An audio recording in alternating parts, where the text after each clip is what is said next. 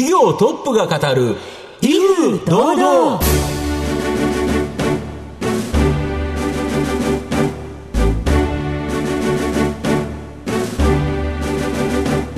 毎度相場の福の神こと藤本信之です。アシスタントの飯村美希です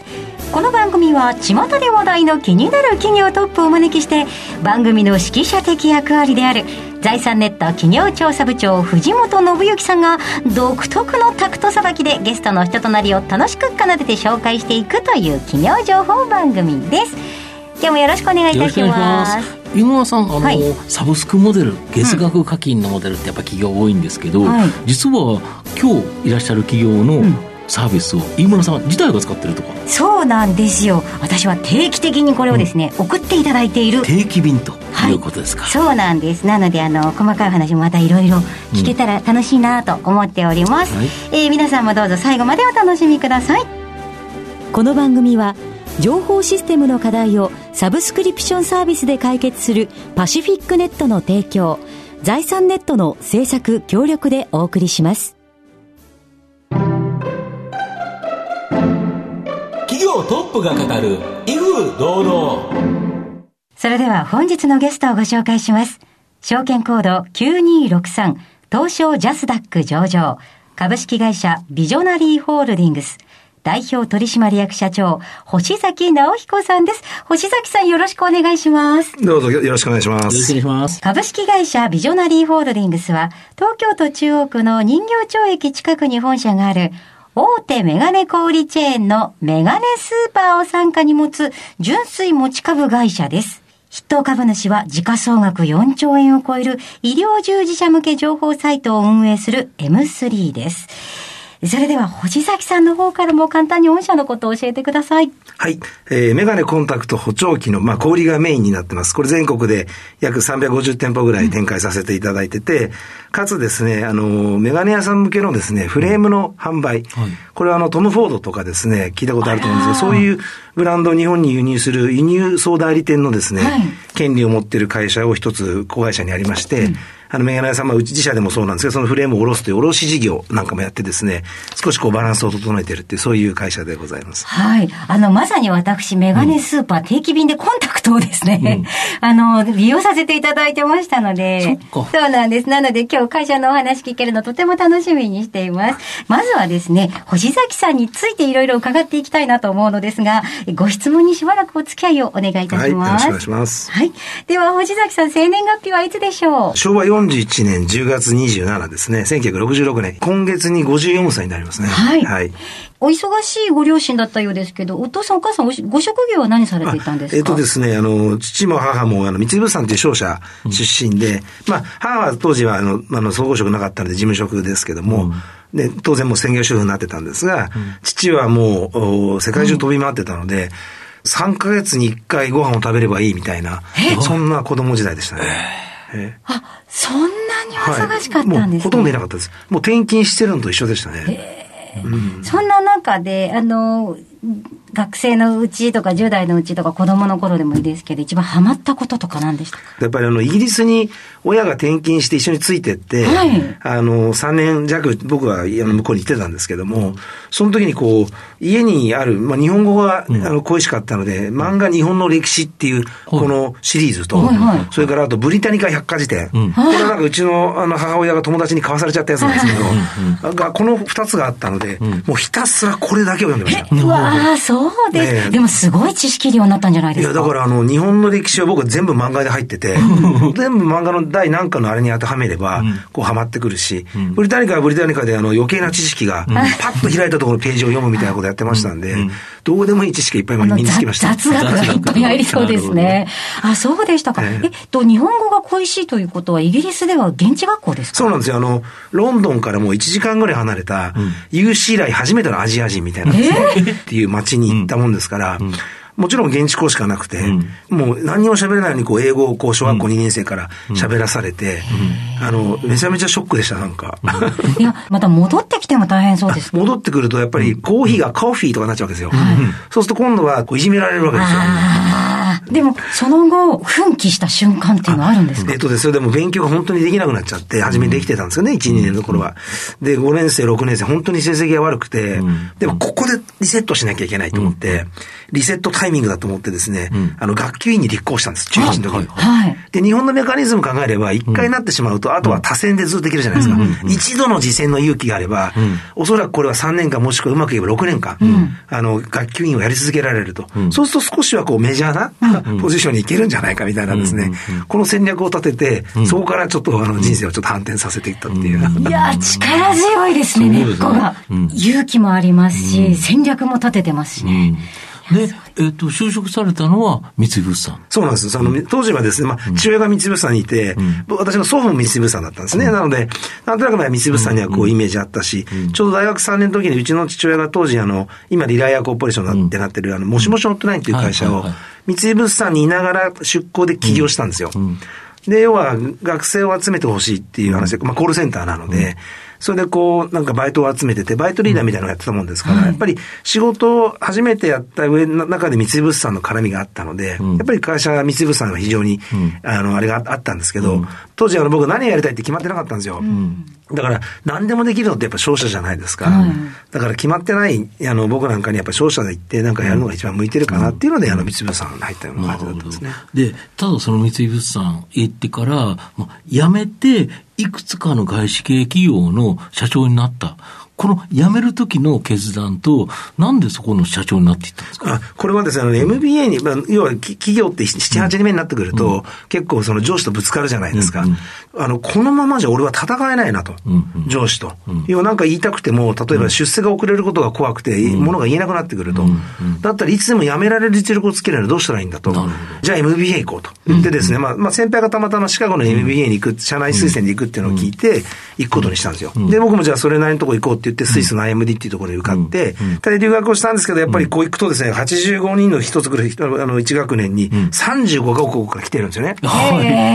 で、もうめちゃくちゃポジティブなんですよ。これからバラ色の人生を送ろうじゃないかみたいなですね。そういうのを聞いてて、そうか、なんか三井物産以外の人生もあんのかもしれないなって。言って、それでこういくつかのこう、卒業の時に受けさせていただいた時に、まあそれの時にコンサルティングプロジェクトでこう日本のビジネスもあって、全世界でいまいちっていうそのジュエリー、スイスのジュエリーの会社に、あの来ないかって言われたもんですから、じゃあ行きましょうって言ってですね、あのすっごいドキドキしました。でも33歳で社長を任されるってなかなかないじゃないですか。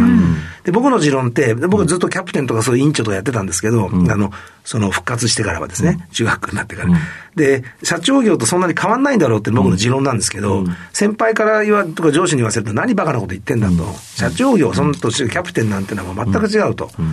ビジネスを舐めるな、みたいなこと言われてて。でも人をリードするってのは一緒だよなって僕はずっと思ってたもんですから、それを証明するにはこの33歳の社長のチャンスを取らなきゃいけない。取るべきだというふうに思って、それでまあ、すごいドキドキしましたけど、こう辞めたっていう、あの、辞めてそっちの外資に行ったっていう、そんな感じです。で、いくつかの会社を経て、今回はこのメガネスーパーを再建するという役を負って、このビジョナリーホールディングスに来たということですか？そうです、そうです、そうです。いやー、すごい歴史でございました。えー、さあ、星崎さんの人となり皆さんにはどのように伝わりましたでしょうか？後半では、星崎さんが率います、ビジョナリーホールディングスについてしっかりと伺います。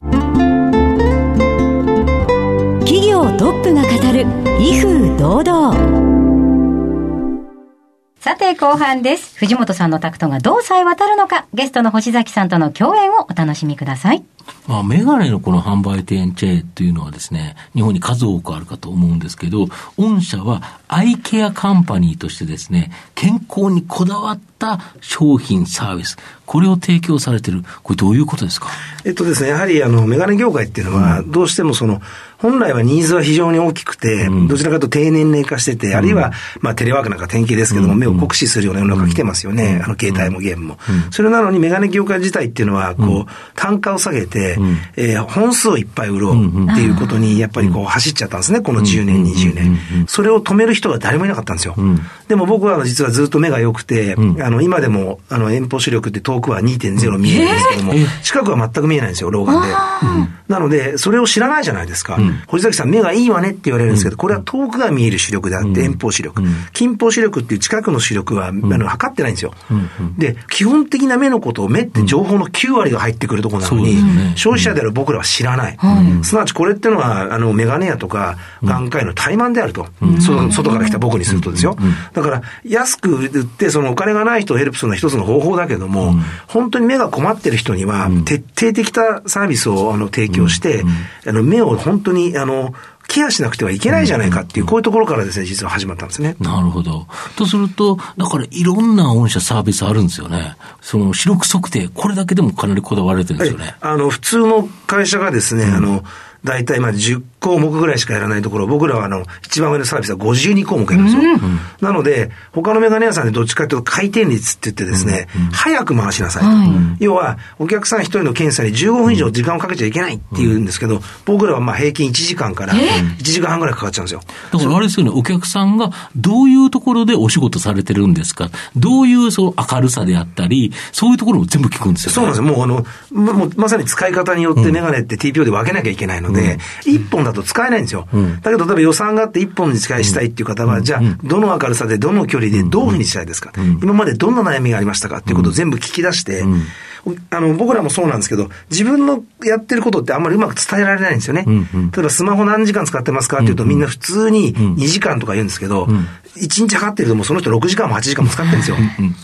だそういうところからして、僕らはこう、引き出してって、で、お客さんに合ったメガネを作っていかなきゃいけないっていう、そういうことをやってるんです。なるほど。だから、お客様の平均年齢が若干他よりも高めとかっていう。そうですね。もともとシニアは強かったんですけど、まあ、ミドルシニアと言われる40以上っていうのがもともと半分近かったんですけども、今は本当に60%、65%ぐらいまで上がってきて、本当にあの、今もう目の駆け込み寺みたいになってます、目が。要は、他行ってもメガネ作れない、あるいは見えない。頭が痛くなっちゃうっていう人がうちに駆け込んできて、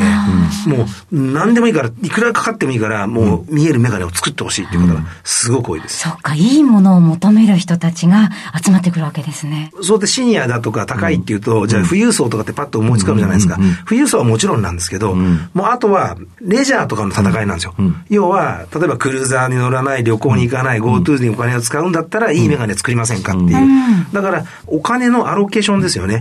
お金をどこに使うかっていうことだけ納得すれば、あの、年齢に関係なくお金を払う方ってたくさんいます。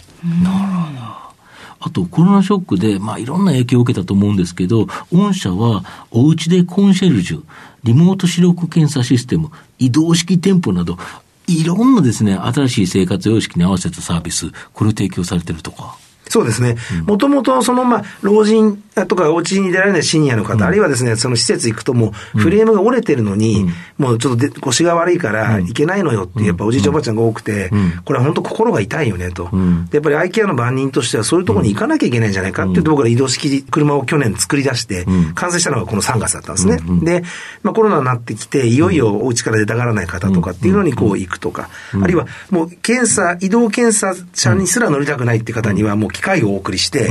もう電話とかズームで、あの、説明して、自分で測ってもらうんですよ。大変なんですけど、でも、あの、なんとか、もう、もうもう困ってて、目、目が疲れるって結局脳が疲れることなので、やっぱ困ってる方たちに何とかしてあげたいっていうことで、あの、そのコンシェルジュサービスっていうのもその一環なんですけども、何でも解決しますと。何でも解決ししますから、メガネコンタクト補聴器で困ったことあったら言ってくださいっていうサービスなんです。で、全部が、その部長級の人が、執行役員とか部長級の人が、その場で答えて、例えば、分かった。じゃあ明日メガネがいるなら、あの、明日、検査者を、あの、お家の前につけます、みたいな、そういう判断ができる人が電話出てるっていう、僕もたまに出るんですけど、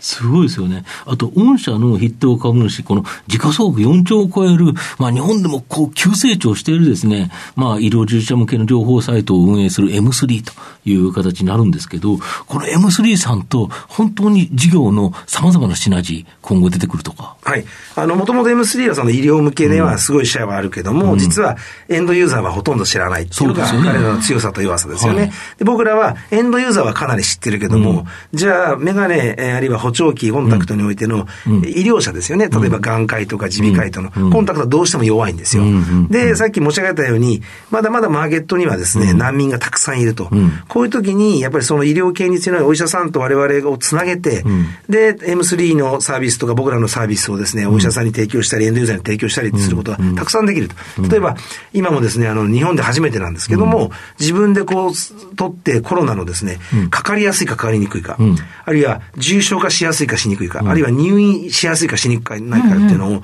段階表示して、で、M3 の子会社で検査して、家に送り返すサービスを始めたんですよ。これ何を取って送るんですか？あの、自分でですね、粘膜を取って。粘膜を取って。だから PCR みたいにめめ難しくなくて、ん。綿棒でこうクリッと、うん。口の中をやって、うん。送って、うん。あとは検査して終わりみたいな、うん。で、これってやっぱエンドユーザーにアクセスできないとやっぱできないですよね。そうですよね。だから僕らみたいなのが一緒にこう仲間にいると、彼らもそういうのをテストマーケティングしやすい。っていうので、こう、本当にこう可能性は僕は無限にあると思っています。うん。今後 M3 がいろんなものを出してくる中、それをまず一般の方とのタッチポイントはメガネスーパーからということですか？そうです。まさにその、そう、このタッチポイントは僕らのなる。あるいは M3 がですね、例えば製薬メーカーから治験をやりたいと。んでその時にモニターを集めたいなんて時なんですね。僕らも、あの、毎月4万人の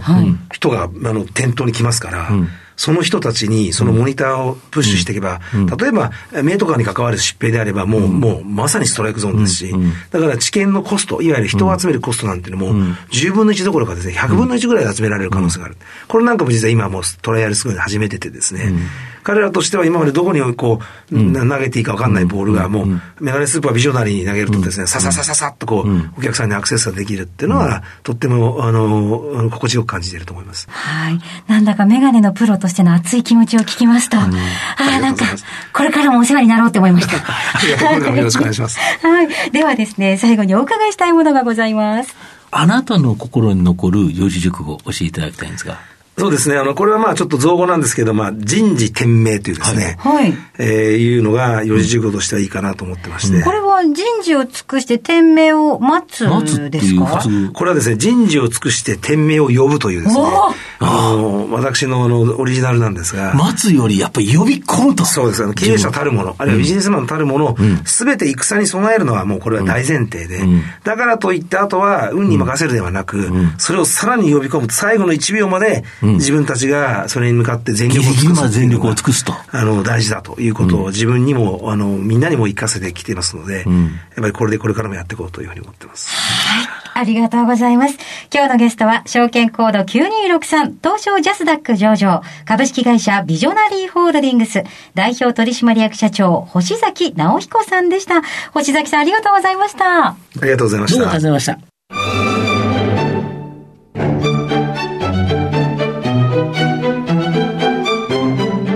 企業トップが語る威風堂々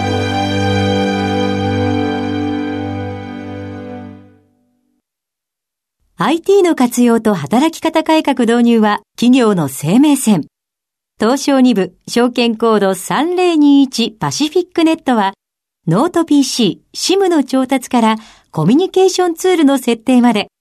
企業のテレワーク導入をサブスクリプション型サービスでサポートする信頼のパートナーです。取引実績1万社を超える IT サービス企業。東証2部証券コード3021パシフィックネットにご注目ください。お送りしてきました企業トップが語る威風堂々そろそろお別れのお時間です今日のゲストは株式会社ビジョナリーホールディングス代表取締役社長星崎直彦さんでしたそして星崎さんの選ばれました四字熟語は人事天命でございましたそれではここまでのお相手は藤本信之と、飯村美希でお送りしました来週のこの時間までほな、さいなら。この番組は情報システムの課題をサブスクリプションサービスで解決するパシフィックネットの提供財産ネットの制作協力でお送りしました。